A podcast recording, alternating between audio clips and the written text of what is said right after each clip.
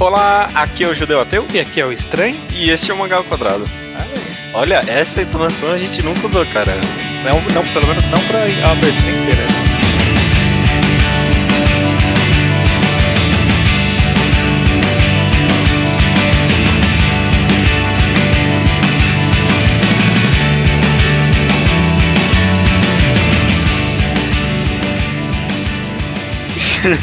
Estamos aqui então estreando o Mangá Quadrado de número 81. Olha aí, olha aí. E esta semana o tema da nossa discussão será profissão mangakas. Mas o que isso significa? Significa que a gente vai tentar discutir um pouco sobre é, o comportamento por trás de querer escrever um mangá, né? O que leva uma pessoa a querer escrever um quadrinho? O, o, o que leva uma pessoa a continuar escrevendo, né? Por que existem obras ruins que se estendem tanto, por exemplo. Esse é um tema que eu acho muito interessante para se discutir. Vamos ver como é que vai andar essa discussão. Eu queria então começar perguntando aqui para você, estranho, se em algum momento de sua vida você já teve vontade ou se já escreveu um quadrinho. Hum, ah, já escrevi quadrinho, já escrevi um muito tosco, que era de palitinho, que eu fazia, pegava o sulfite, dobrava no meio, fazia como se fosse um encadernado e passava pra galera.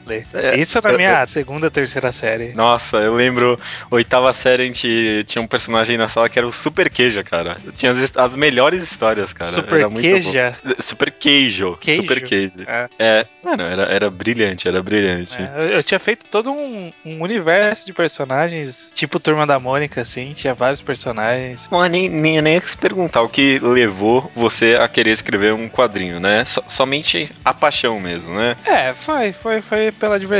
Quando você era muito. Quando você, pelo menos eu, né? Quando eu era bem mais novo, eu lia bastante Turma da Mônica e me inspirei e fiz a minha Turma da Mônica plágio lá.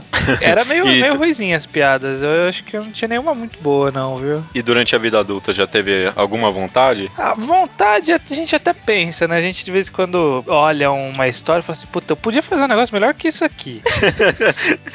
toda vez. Toda, toda vez. vez né? ou, ou, você tá tomando banho, tem alguma ideia, você fala, puta, isso daria uma boa história. Se eu soubesse desenhar, eu faria isso, né? É. Eu já pensei em procurar pessoas para desenhar alguma história que eu escrevesse, mas eu também tenho preguiça, achar mais uma responsabilidade. Você acha então que o que te impede a escrever mangá seria inviabilidade financeira? Inviabilidade, talvez, talvez. É, como. Eu tenho a teoria de que todo mundo, qualquer tipo de pessoa, seguiria uma carreira artística se fosse possível, sabe? Se, uhum. se fosse possível, fosse viável que todas as pessoas vivessem de arte, cada pessoa ia achar uma pra, pra viver, sabe? Alguém ia querer ser dançarino, alguém ia ser, querer ser escritor, querer ser pintor.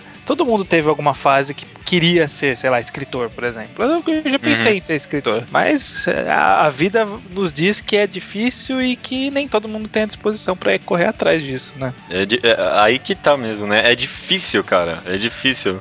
Eu acho que quem vai escrever, quem vai fazer a arte em geral, né? Tem que fazer porque ama, né? Uhum. Quer fazer aquilo, é, é isso que eu quero fazer da vida, é isso que vai me trazer satisfação.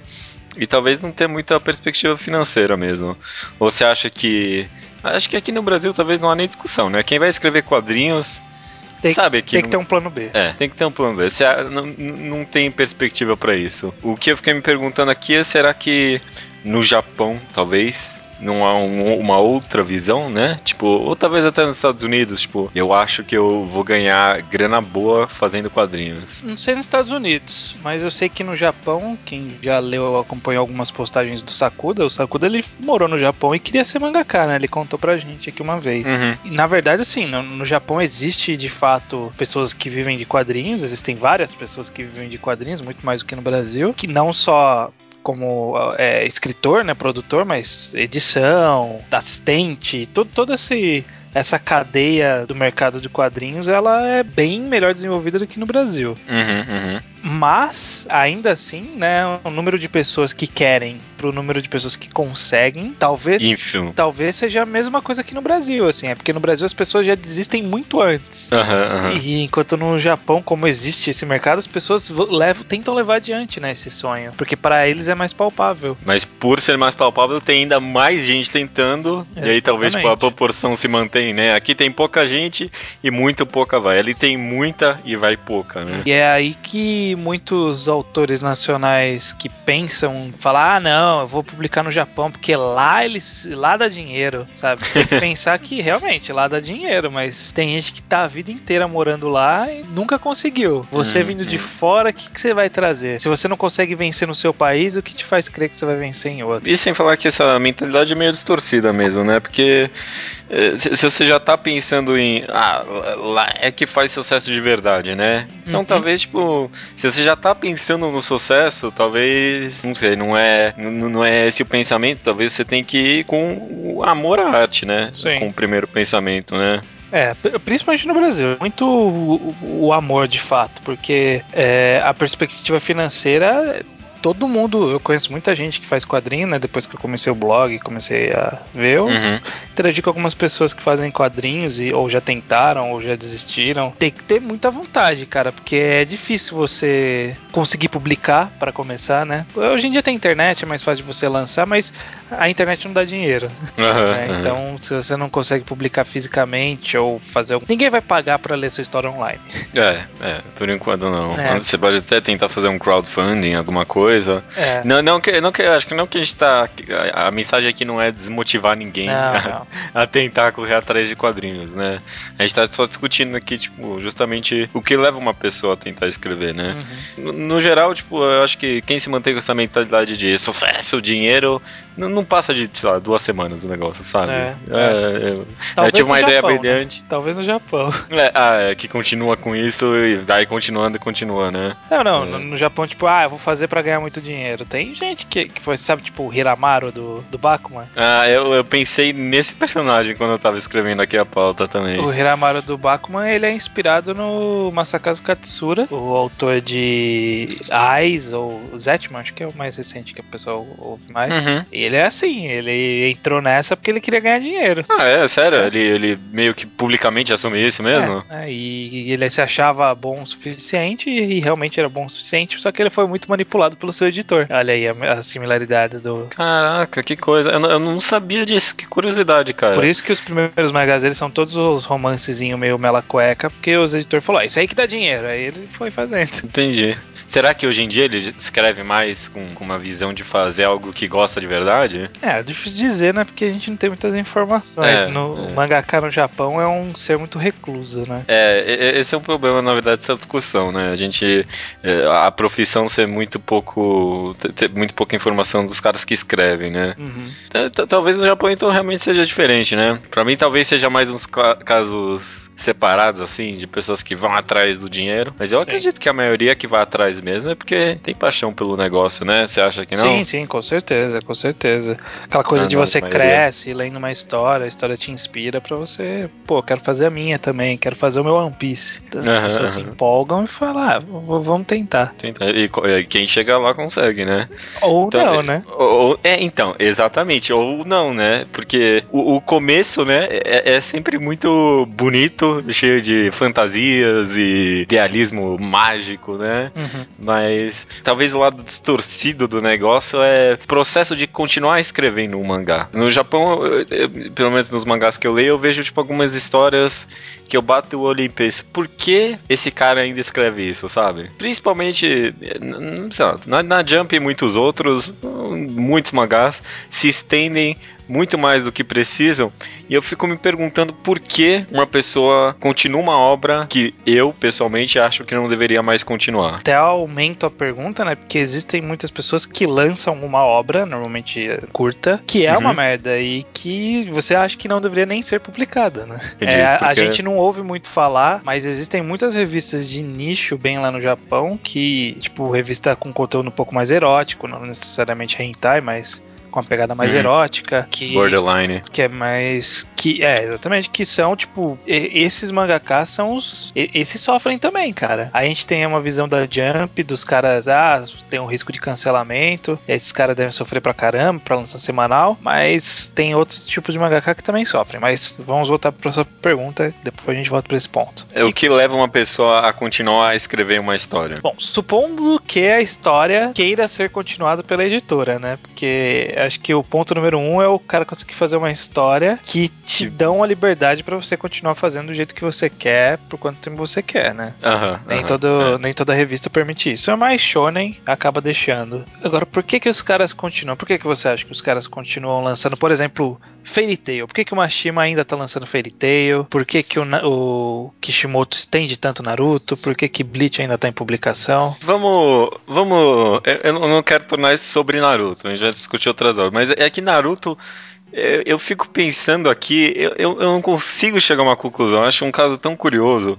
Eles têm aqui algumas possibilidades que podem se abranger a muitas obras. É, um, um primeiro item aqui é tipo amor à arte. E ponto, sabe? É- É uma Hum. possibilidade, sabe? O cara ama escrever aquilo, ele ama a obra que ele faz, ele acredita na obra que ele faz e ele continua, porque pra ele aquilo é bom e fim de história. Cê- cara, eu, eu- essa é uma coisa que eu sempre me pergunto. Será que o autor de Naruto, ele, ele tá Acredita Ele fala que a assim, história puta, minha é história boa? tá boa agora, sabe? Puta, eu tô adorando Uhum. fazer esse capítulo. Eu- é uma coisa que sempre me bateu essa dúvida. Será que ele tá meio tipo, puta, vamos lá dar uma estendida na história? Ou, ou nossa, vou fazer bem detalhado porque estou adorando essa parte. É, é, é, por- isso que Naruto eu acho um caso tão curioso, porque de há uns tempos, já há alguns anos, você não percebe um- uma dedicação do cara por aquilo, né? Uhum. Não, não parece ter muito amor ao negócio. Fairy Tail, por outro lado, eu, eu nossa, eu assumiria com tranquilidade absoluta de que o Mashima faz aquilo porque ele ama a obra dele. Ele ama Fairy Tail, ele ama desenhar aquilo. Ele é um caso interessante, porque a gente tem acesso um pouco a ele pelo Twitter e tal, e ele vive lançando uns desenhos à toa no Twitter, sabe? Lança aqui, faz aqui, e, e três semanas seguidas tem três capítulos. Então, mesmo que eu não considere a obra de tão qualidade, eu consigo aceitar de que, que ele ama aquilo. Ou ama fazer aquilo, né? Às vezes ele. Ou é. Ele gosta é, dos é. personagens e ele, ele gosta do processo de criação. Talvez no final Uhum. ele vai ler a obra e vai falar, puta, que merda que eu fiz. Perdi minha vida. É, mas é que nem quando a gente faz um post e tipo, a gente acha que tá muito legal, aí um ano depois você vai ler e fala, nossa, por que, que eu lancei essa merda? É, é, é, talvez tenha um pouco disso. É, mas se isso é de fato, ele tá um pouco atrasado, né? Porque a obra, sei lá, tem oito anos aí, É. já dava pra perceber que não tá tão bom, né? É, pois é, pois é. É. É, mas eu acho que eu acho bonito a gente acreditar que existe um amor à obra, mas eu Uhum. acho que o maior motivador de tudo pra um autor, tipo, não querer largar a mão de uma série depois que ele conseguiu emplacar uma série, ele parar mais, é dinheiro. Dinheiro. De money talks. Olha, Money Talks, eu coloquei esse como segundo item aqui na minha lista também, mas. É, Eu, eu, eu não sei, eu, eu não consigo acreditar que é isso também. É, eu, eu tenho, eu, eu sou uma pessoa bastante otimista nesse sentido. Eu sou. Uhum. Eu, eu gosto de tentar torcer para que seja a, a melhor opção. Então eu sempre penso Uhum. que a maioria das, das decisões, esse tipo de coisa relativa a um lançamento de uma obra é porque a pessoa fez pelo amor à arte. Sabe aquela coisa tipo tensão do autor, que eu vivo falando que, pô, eu quero pensar que o cara planejou isso aqui, eu quero pensar que Sim, o cara sim. pensou nisso. É uma visão otimista das coisas, mas nem sempre realista, né? A gente sabe que o, o autor, como qualquer outra profissão, precisa de dinheiro. Sim. Se ele não sim. tá vendendo, ele não tá ganhando dinheiro. Mas, poxa, meu, é, Naruto, Bleach, é, sei lá, até Reborn, mesmo que Reborn já tenha cancelado, mas durou tempo demais também. Quanta grana os caras não têm já? Meu, Naruto, pensa, não, não é só mangá, cara, é royalty em bandana que vende em videogame, anime. Se- será que o cara é, consegue ser tão ganancioso assim? Mano, é. Ele tem muita grana já. Cara, não é possível. não. Qu- Quando você Será ganha que- dinheiro, você, você quer mais dinheiro. Não, não tem como. Será que, Qu- tipo, o quando- medo de não vir um cheque de 10 milhões no mês seguinte?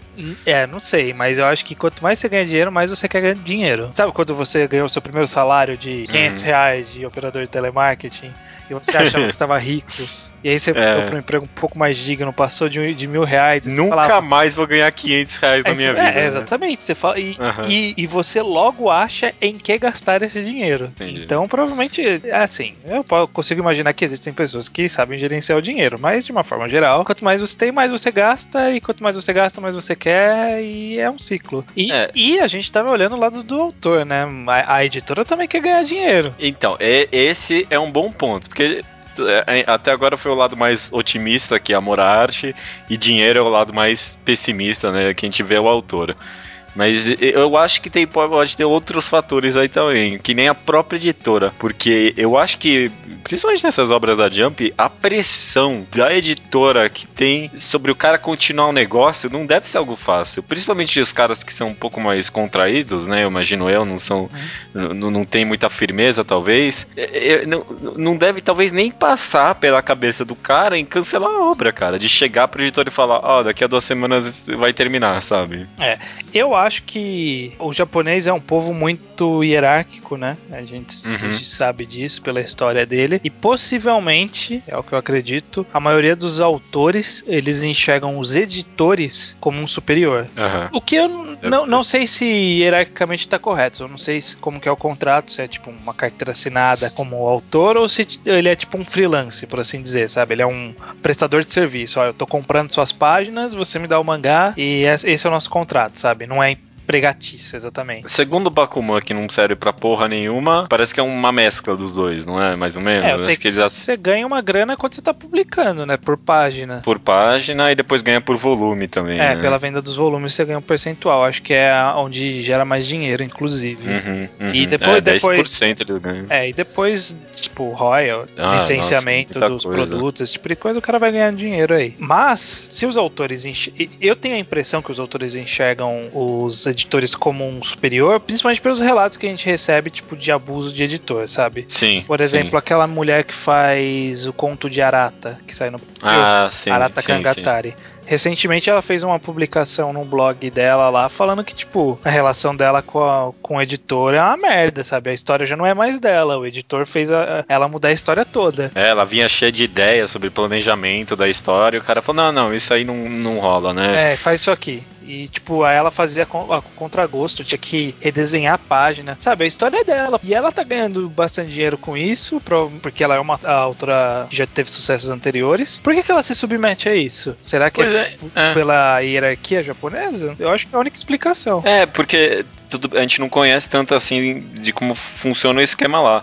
Mas na minha concepção, principalmente a autora já ser de sucesso, eu poderia simplesmente falar não e acabou, né? Exatamente. É, é, não, vai, vai ser assim e acabou. É, Se não quer, vai embora. Existe histórico disso. A gente não tem aí o Takayuki Noe.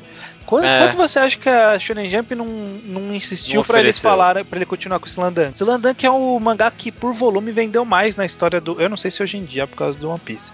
Percentualmente ele é o que mais vendeu na história do da Shonen Jump. Quanto que os caras não quiseram oferecer para ele continuar a história? E ele Imagina. não continuou. É. Por isso que eu aprecio tanto esse final de Slam Dunk, porque eu, Justamente, o cara teve as bolas ali de falar, não, é, é, é isso e acabou, né? Exatamente. É acabou. E, nossa, eu imagino como foi o Japão na época, né? Chega a notícia, é. tipo, ó, acabou. Nossa. Porque não tinha cara que tava acabando, né?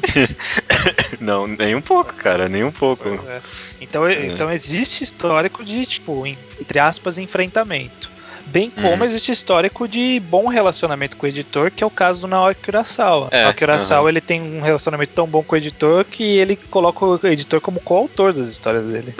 Pode ser que exista pressão editorial, mas eu acho que não é todos os casos. É, sabe? É. E, e, sabe o que deve rolar também envolvendo a editora? Uma própria pressão do, do, do, próprio autor, sabe? Primeiro no sentido, esquecendo a editora, primeiro no sentido de talvez medo de nunca fazer algo de sucesso de novo, sabe? Uhum que a, a, virar um. Uma persona é, não grata na editora se ele tentar bater o pé. Não, e, e, não só isso, tipo, de, esse é o último mangá da minha vida, que nem o, o Toriyama. É, é, é, ter medo de virar um Akira Toriyama da vida, que fez Dragon Ball e nunca mais algo de nada. Ah, não, mas ele não coisa. quis, né? O Akira Toriyama, ele é um exemplo de cara que, tipo, tá, tava satisfeito com o que fez. Tanto que todas as outras histórias que ele fez já foram vendidas como, tipo, ó, é uma história curta do autor de Dragon Ball. Ah, tá. Tipo, ele não nem tentou nada, né? Na minha concepção, eles. É, mas, tipo, mesmo essas histórias curtinhas que ele fez, nenhuma ganhou renome, né? É, é, é tudo Akira Toriyama, né? Fica tipo, ó, histórias do Akira Toriyama. É, é. nada incrível, mas existe. Mas eu acho que um exemplo bom seria o autor de Samurai X, né? Cara, Nunca mais fez. cara não conseguia emplacar nada e voltou pra Samurai X, sabe? Uhum, tipo, não uhum. conseguia vender mais nada, não conseguia emplacar uma história. Mas mesmo assim, o cara deve estar nadando na grana, continua, imagino eu. Será? Há quanto tempo que ele fez? É, agora eu não sei, porque agora teve filme, teve vários filmes, vai ser uma trilogia. É, tu- tudo bem, talvez pensando nesse quesito de, de você ter mais grana, você gasta mais. Talvez se ele não teve um bom manejamento. A grana tá é- acabando. Há quanto tempo Ah. acabou o Samurai X? Não, mas, cara, a grana que ele ganhou, que ele deve ter ganho, não é possível. é, dura pra uma vida inteira. Dura. Mano, é, é muito que os caras ganham. É muita grana. O cara foi publicado na Shonen Jump, não é qualquer coisa. É, eu não. Bom, pode ser que ele ganhe muita grana, mas é o que eu falei, né? Quanto É, mais grana você mais, você ganha, gasta maior mais. sua casa. Quanto maior sua, sua casa, maior seus gastos. Uhum. E, aí, e aí vai. Mas eu, eu queria voltar num tópico que eu citei, que eu acho que é é bastante legal de falar, já que a gente tá discutindo sobre essa profissão mangaka, que a Uhum. gente acaba ficando meio preso nessa ideia dos autores de renome, né? Que acabam conseguindo algum sucesso, por menor que seja, e aí a gente imagina que, pô, a galera leva a vida lá tranquila, de vez em quando tem que encarar um cancelamento, que é chato, mas aí depois parte pra outra história. Sabe? O cancelamento deve ser uma merda, pra começar. Uhum, uhum, uhum. Imagina o cara de Shaman King, chegou em 32 volumes e os caras cortaram a história no meio, sabe? Tipo, acabou, acabou, tchau, vaza. E aí aconteceu aquele negócio, né? Ele teve que voltar a escrever Shaman King, porque não conseguiu mais nada, é, né? também tentou outras coisas, não conseguiu, coitado. Mas pelo menos conseguiu o direito de terminar Shaman King direito no- nas edições. Enfim, esses caras, eles são os caras do holofote, né? Esses caras são autores da Jump. Mesmo o- hoje em dia, autor cancelado na Jump, ele tem uma fanbase. Komi Naori, o Naoshi Komi, né? O autor de Nisekoi. Antes dele lançar Nisekoi, ele tinha uma grande fanbase, mesmo ele só tendo cancelamento em one shot. É, aham. Que Só teve cancelamento e uns one shots aí. Ele, é verdade, realmente. Quando veio. Conhecido. Quando veio, é, quando veio Nisekoi, já sabiam do nome dele. né? Exatamente. Então, tipo, esses caras estão no, no, tão, tão nos holofotes aí. São os bonitões aí. O né? lado que a gente não vê é o lado do autor fictício de I Am a Hero. É o caso do cara lá que fez o Bokuman lá, o autor de Say Hello to Blackjack. Sim. É o cara do, do, do Disappearance Diary, que é um, um autor que ele fez um. Não sei se você conhece essa história, Disappearance Diary. Não, não. É uma história de um volume autobiográfica de um autor, acho que é Hideo Azuma o nome dele, que ele era um autor que fazia essas histórias meio de nicho, sabe? Tipo de menininha, essa coisa. Esse nicho aí de fazer menininha Aham. bonitinha, bababá. E tipo, é uma merda essa vida, né? É, você ele não que- fazia ele- porque ele gostava. ele tinha que. Não, é, eu acho que ele gostava de ser mangaka, mas, tipo, pra ele conseguir dinheiro, quanto que você acha que, que ganha? A, a gente pensa, tipo, ó, o cara de One Piece vende 2 milhões, o cara de Naruto 1 milhão e meio. Mas e o autor da revista Comic Azuma X, Uhum. que tem tiragem mil exemplares, e o, o volume do mangá não aparece nunca na lista dos mais vendidos, sabe? De Ou esse pessoal que escreve hentai, por exemplo, né? É. Quanto será que realmente Hentai eu acho que vende. Hentai ainda eu acho que vende, mas, tipo, essas histórias de, de revista muito pequena, cara, se vender, tipo, mil cópias, é, o cara ganha 10% de mil, mil cópias, cara. Uhum, Sabe? Não, é, uhum. não é nada. E quanto que ele deve ganhar por página? Não deve ser nada também. Então o cara tem que fazer mil histórias, tem que fazer página pra caralho toda semana pra conseguir ganhar dinheiro, às vezes publicar mais de uma história. E a história desse Disappearance Diary é justamente disso. O cara ele tava num ciclo de trabalhar pra caralho, os caras cobrar, fala, vai, não, lança história, lança história, lança história. Que a gente precisa vender, tem que precisa vender, que aí o cara ficou maluco e foi ser mendigo. É, sério? É, foi, foi morar na rua. Ele falou, cansei disso aí. Ele foi morar na rua, ele ficou um tempo morando na rua. Mendigo não, né? Porque não, ele não era pedinte, ele só tava morando na rua. Entendi, entendi. E entendi. depois ele voltou e fez esse mangá, que É. foi o diário de- dessa época dele. Mas, tipo, a gente não vê esses caras, né? A, a gente comentou da galera que não consegue, mas existe a galera que consegue e fica nesse, tipo, submundo, sabe, cara? Não é fácil. É, é você fazer curso de culinária na França e vem trabalhar no barzinho do Zé, fritando hambúrguer ali.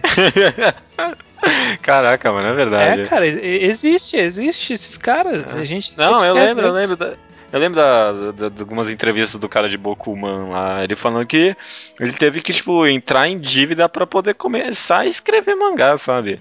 Não tinha como não entrar em dívida, porque só com o que ele gastava de material e um assistente ali, Já matava tudo, sabe? Perdia todo o dinheiro, né? Tipo, Uhum, porque ganhava uhum. muito pouco, mal, mal, mal se sustentava. É. E se a gente vê, a gente vê, por exemplo, aquela imagem famosa que rolou na internet por muito tempo, planejamento semanal do autor de Nuramago, né? Ah, isso nem se fala, né? Se esse cara que publica uma série de 19 páginas por semana com uma caralhada de assistente ganhando a grana que ele ganha, precisa trabalhar desse jeito, imagina o cara que não ganha esse dinheiro. Ah, O que que faz, O né? que ele faz, cara? É, é foda.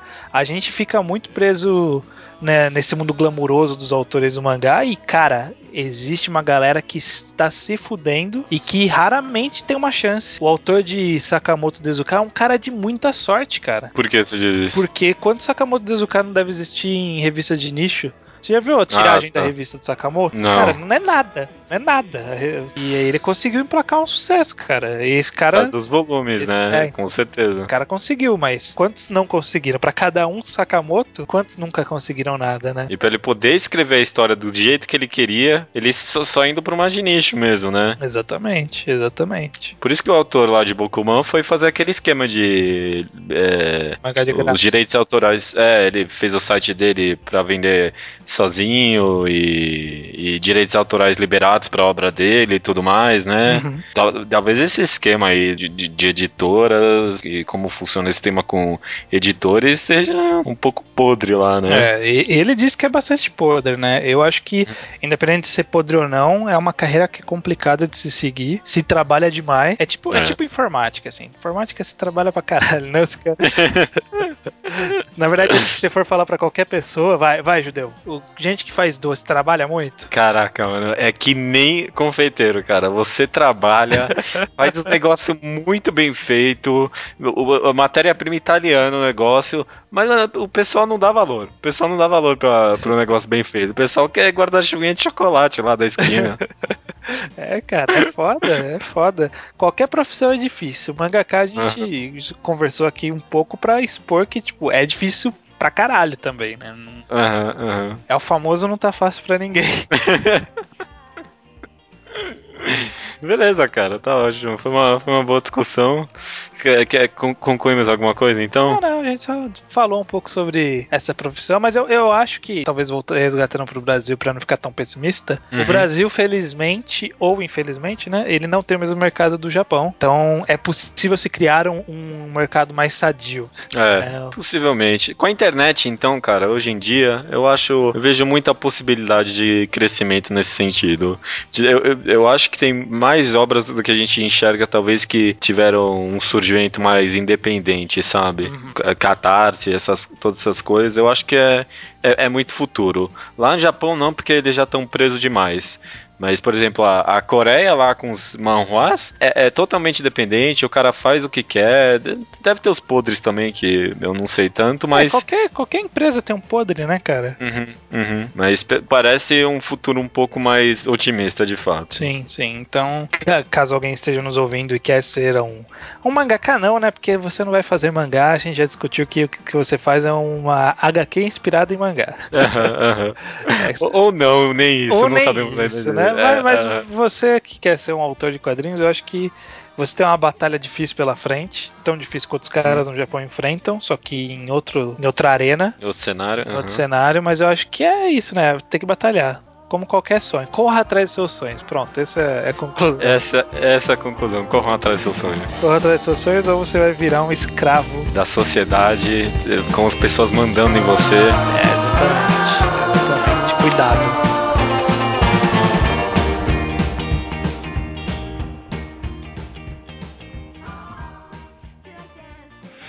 Ten decisions shape your life.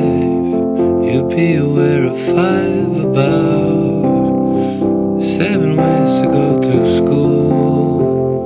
Either you notice. Leitura de e-mails estranho. Lei- Leitura de e-mail judeu ateu do episódio número 80. 80 sobre resenhas e críticas, parte 2. Probre- O primeiro programa oficial de parte 2. É o primeiro programa que a gente admite estar reciclando o tema. É, maravilha. Os outros a gente Agora dá é uma só isso. disfarçada, né?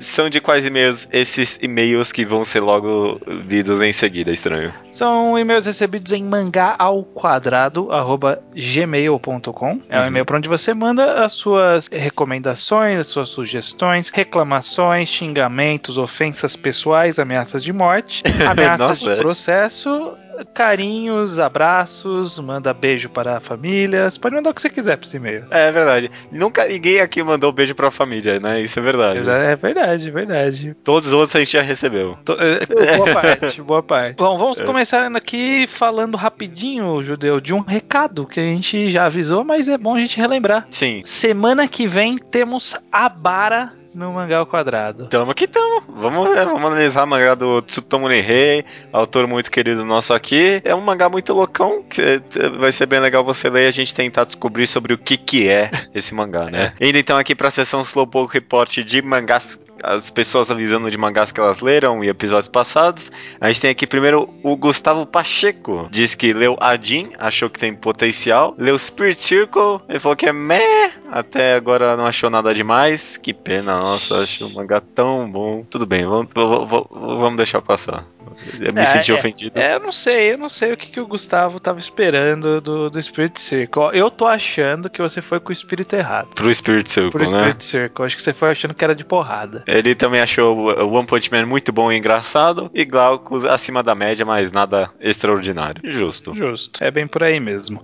Uhum. Victor Seno, Londrina, Paraná, terminou Solanin e diz o seguinte: pelo Vixe. Lá vem. Pelo tanto que vocês falavam bem, eu achei que o mangá era espetacular, mas não achei isso. Não gostei muito, achei ele mais ou menos, mais pra menos. Vixe. No final ficou com gostinho de tanto faz, e aí foi falando várias coisas. Olha, não, não se ofenda, Victor, mas é uma pergunta válida quando se trata de Solanin. Quantos anos você tem? Ai, meu Deus, não, não. Não, eu, eu acho que Solanin é um mangá. Na verdade, não é nem quantos anos que você tem. É tipo, qual, em, em que grau de escolaridade você está? Você já terminou a faculdade, terminou o ensino médio? Porque, puta, faz diferença, cara. Faz diferença. Eu acho. É, acho pelo- que faz diferença também. É complicado. É complicado. Complicado. Mas Eu- é- uma vez- falou Solanin. É, alguém me falou, Ofendeu. falou no é. alguém fa- me chamou no Twitter, já não lembro agora quem, perguntou se ia ler algum mangá de Coming of Age, perguntou se ia aproveitar mesmo sendo, tipo, tendo 15 anos, sabe? Aí eu Ah, falei, tá, cara, você pode aproveitar por outras coisas, mas você não vai pegar a ideia do Coming of Age, porque precisa viver pra saber, né? É, bom, é, a gente tenta evitar, né, classificar as pessoas Colocar por pré-requisito. assim. É, porque, mano, 16 anos, às vezes a pessoa tem uma cabeça mais firme do que muito colega de faculdade meu. Sim. Mas, mesmo assim, você não passou pela experiência, talvez, né? É. Não sei. É bem difícil. Bom, enfim. O Victor Oceano também pergunta o que achamos dos primeiros capítulos das séries novas da Shonen Jump. Recentemente estreou quatro mangás aí que aparentam ser bons. Uhum, uhum, uhum. Se eu não, não lembro a ordem, mas estreou Illegal Rare, que é do mesmo autor de Nurari no Mago. Esse eu não li ainda, você leu? Li, achei bacana, achei legal. Li, saiu dois capítulos só. Achei bacana, gostei do primeiro, gostei do segundo, mas no segundo eu já senti cheiro de que vai ser cancelado. Ele, eu não sei, eu, odor assim, sabe?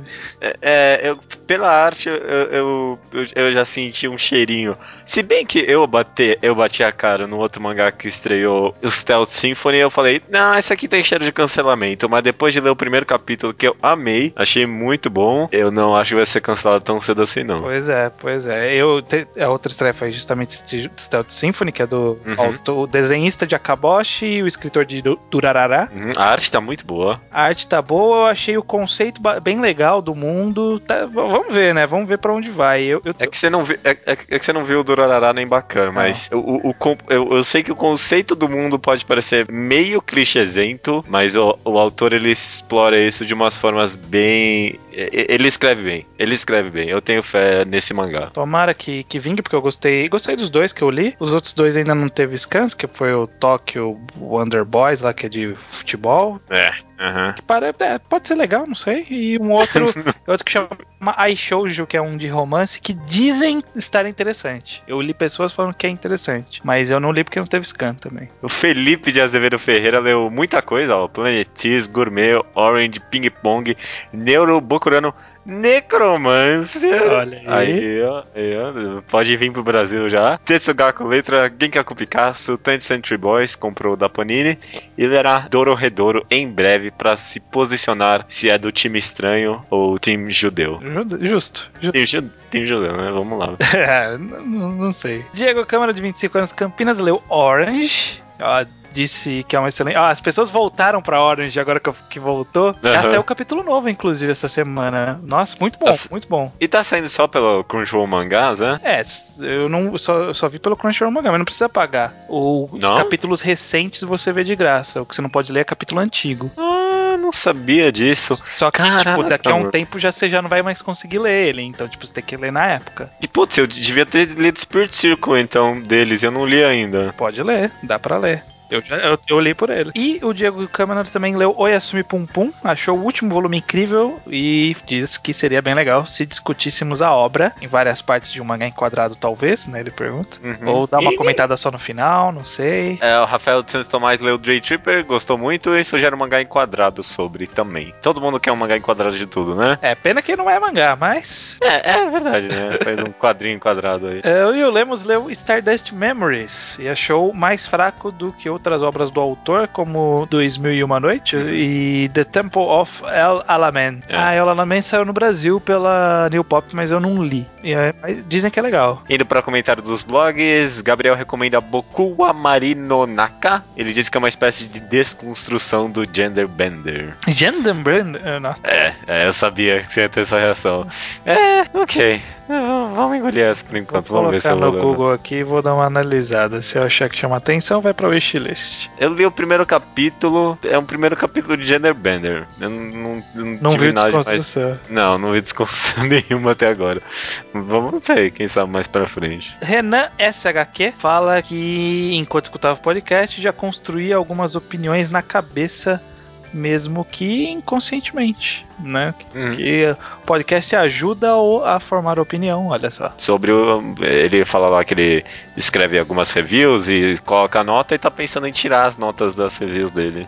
Interessante. É uma boa, é eu acho uma postura bem legal. Uhum, também eu concordo. Eu- é, Diego Câmara diz que escrever crítica também pode servir como um exercício pro próprio escritor, aprimorando a escrita ou ampliando o conhecimento do cara. E diz que ao invés de fazer as críticas como um guia consumo do que comprar, ele acha que o mais importante seja mostrar os aspectos mais sutis da obra. Uma rima visual, um uso de cores, motivo de enquadramento, estrutura de cena e passagem. É, eu concordo. Eu acho que eu, eu sou mais nessa linha de pensamento mesmo, É, quando eu escrevia. Eu também acho mais interessante. Ah, Bruno Marchioro, de 17 anos, agradece pelas recomendações de Onani Master Kurosawa, que ele diz que o mangá fez ele se identificar com o personagem principal, não precisa contar sua história, Bruno.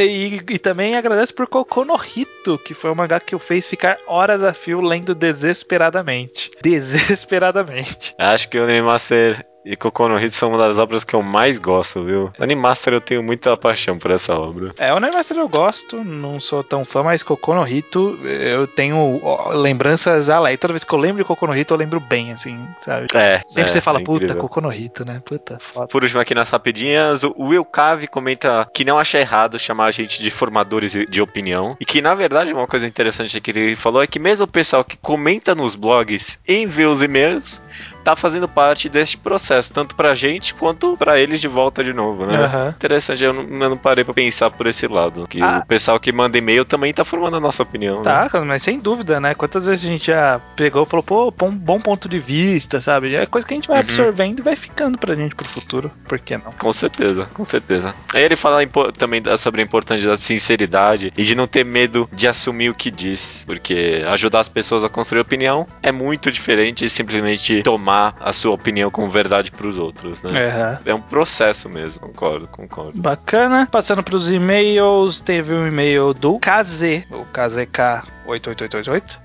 Sim. Quer dizer o seguinte, sobre o último podcast, sobre resenhas e críticas, achei que seria interessante me pronunciar, afinal, por ter um canal no YouTube, né, que a gente já linkou aqui uma vez, Uhum. sobre mangás, animes, cultura japonesa, também sou um produtor desse ramo. E aí ele diz aqui, ó, eu já havia pensado outras vezes no porquê faço reviews e recomendações de obras. E a resposta está na ponta da língua. Primeiro, me interessei pelo formato da mídia YouTube, porém faltava conteúdo de qualidade falando a respeito. Portanto, pensei que conseguiria produzir algo interessante. O orgulho que vocês citaram.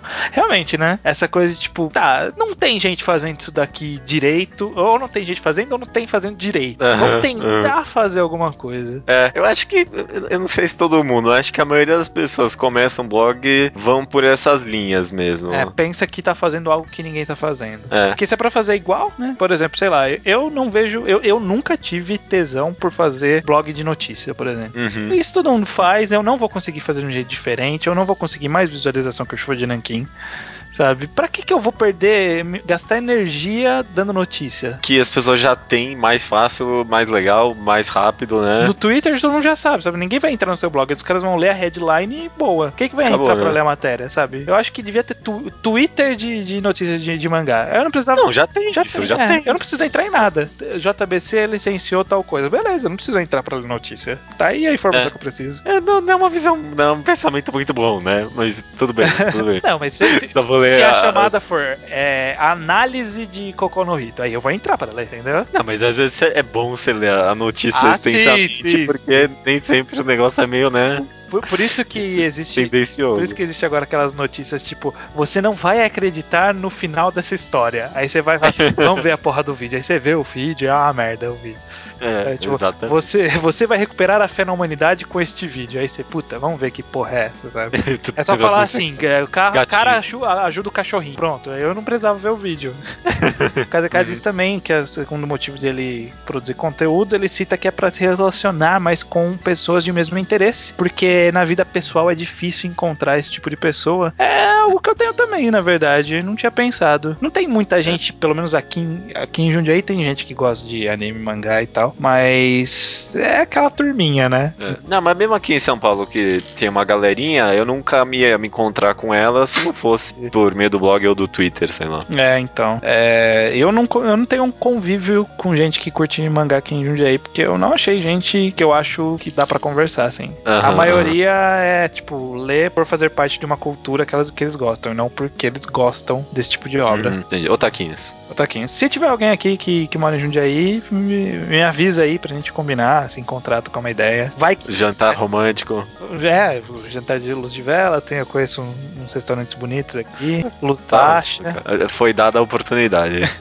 pra terminar aqui temos o Zé, que diz aqui, ó. Olá, senhores. Quanto tempo, não?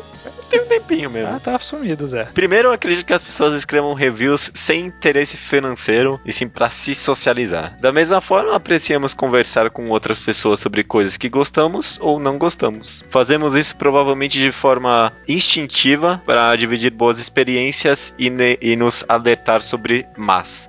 Nos tempos antigos, acredito que isso seria voltado para nos alertar de perigos e mostrar locais com bons alimentos.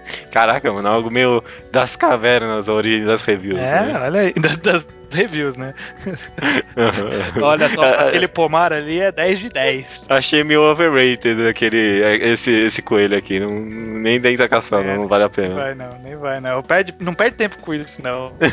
Vai, vai caçar uma, uma lebre que é muito melhor. Com relação aos reviews técnicos, eu discordo que a maioria dos sites se utilize deles. Na verdade, acredito que grande parte das reviews na web seja realmente feita a partir de opiniões pessoais, mesmo em portais. As pessoas que escrevem possuem um entendimento superficial do assunto e sem nenhum aprofundamento técnico ou teórico, são amantes entusiastas não estudiosos. Não que isso seja algo ruim ou bom, mas é diferente do que vocês disseram sobre haver muitos reviews técnicos. Eu, eu comentei sobre os reviews técnicos, mas eu também falei que, tipo, pra começo de conversa, não tem nenhuma review puramente técnica, né? Sim. A, a- a opinião pessoal da pessoa tá sempre. A opinião pessoal da pessoa tá sempre embutido ali A no meio. opinião individual da pessoa como indivíduo. Ele tá sempre ali no meio. Então, a gente falou isso, mas também não exatamente isso. É. Eu não sei É que exatamente acho o que a gente assim, falou agora. eu consigo pensar na minha linha de raciocínio chegando em, em, tipo, pessoas que fazem assim. A arte é boa porque. nananana. O, a história é legal porque. nananana. O, É, e- os e é, personagens é. são bem desenvolvidos, sabe? Tipo, isso é muito impessoal, sabe? É, pessoa, é, é a opinião do cara, mas é muito impessoal no sentido de, tipo, passar a sua experiência, né? É, Você não tá passando experiência, você tá passando o que você acha só. exatamente. Que é, que é mais ou menos como se fosse técnico, só Uhum. que é, é o que a gente falou, né? O, o que você determina o que é técnico pra você. Porque não Uhum. existe qualidade absoluta. Então, cada um vai determinar o que, que acha que é qualidade e vai falar: olha, isso aqui cumpriu os requisitos ou não cumpriu os requisitos. Foi mais um problema de semântica, É. como sempre. Como sempre, como sempre. Mas tá bacana. O episódio 81, você trouxe alguma coisa aí pronta? Tá, tá Não, Não, não. Olha, aqui porque tá dizendo que 81 é um número simbólico para os Hells Angels, sabe? O grupo. Hells Angels. Os, o- os motoqueiros lá, que são tipo a, a gangue foda pra caralho, tipo gigantesca, e que se você usar uma camisa dos Hells Angels e não for Hells Angels, eles te matam. Ah, tá, já ouvi falar sobre isso. Mas é, existe, existe verdade, né? Essa gangue, né? Existe, existe, existe. É Ainda grande. até hoje existe? É uma boa pergunta, é uma boa pergunta. Não sei se se pega.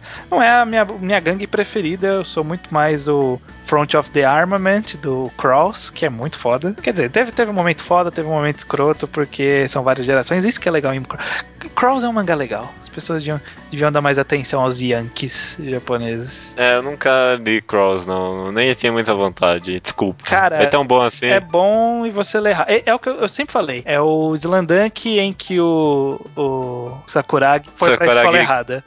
Ele foi, ele foi pra escola errada e foi parar lá em Suzuran. Ou pra escola certa, né? Porque ele, tipo, sempre era meio delinquente, né? É, por aí, por aí. Pode ser o segundo ano do Sakuragi, né? Porque a gente vê o primeiro ano em Slandunk. Então, e no Crows, o cara ele chega transferido no segundo ano.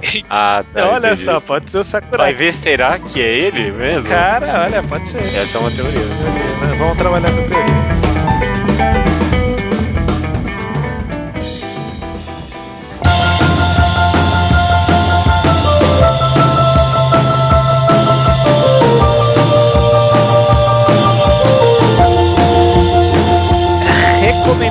Semana é minha, estranho. Maravilha. Deus dessa semana eu trouxe um mangá que ele é um pouco mais longo do que a gente costuma recomendar, ele passa dos seus 10 volumes, ele tem 11 volumes certinho. Ok. Ele é um, um dos meus mangás preferidos, de um dos meus autores preferidos. O autor é Ryu Fujisaki e o, o mangá em questão é Shiki, S-H-I-K-I.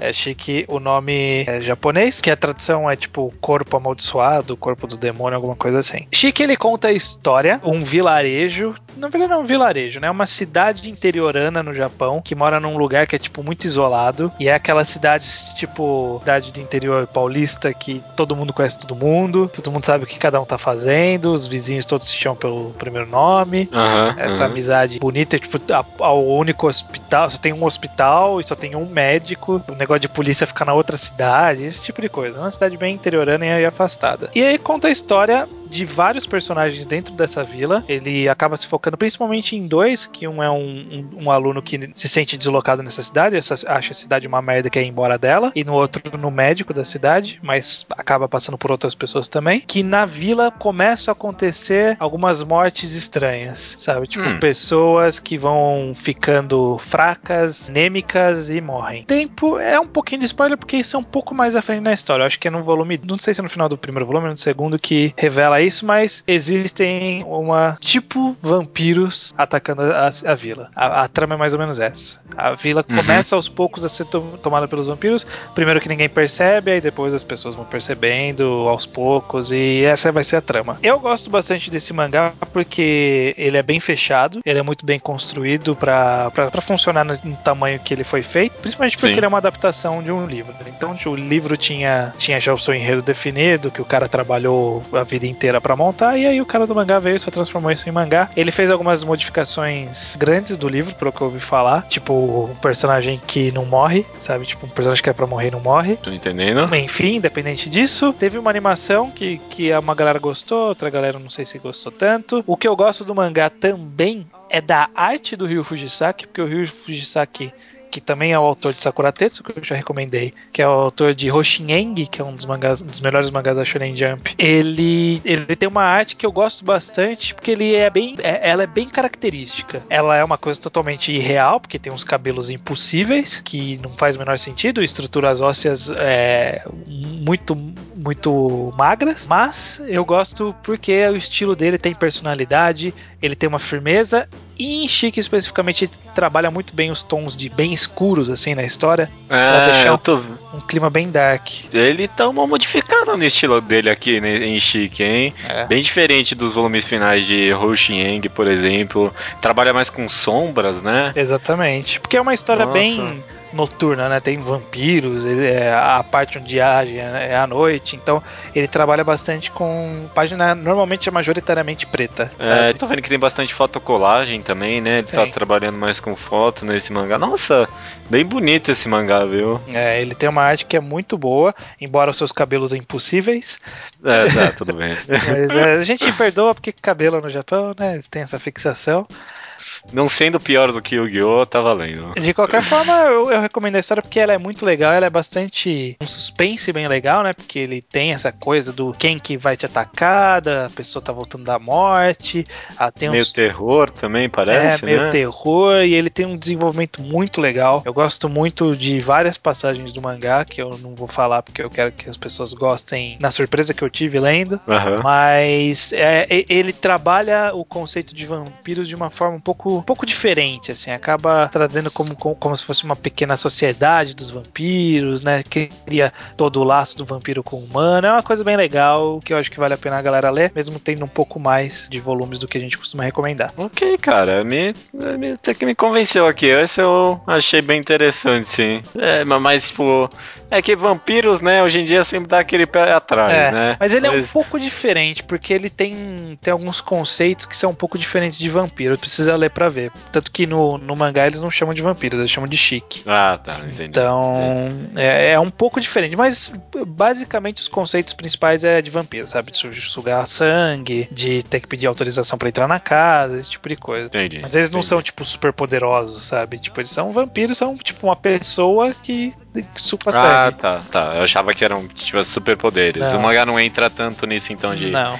mega batalhas nem nada. Até tem um pouco, porque tem uma. bom, Tem um conceito mais pra frente que, que envolve isso. Mas é tipo, é um detalhezinho, não é, não é o foco da história. Beleza, então, cara. Beleza. Tô, vou- vou- acho que eu vou correr atrás aqui, sim. Tem um torrent bonitinho no, no Baka Mangás. É. O começo é meio lento.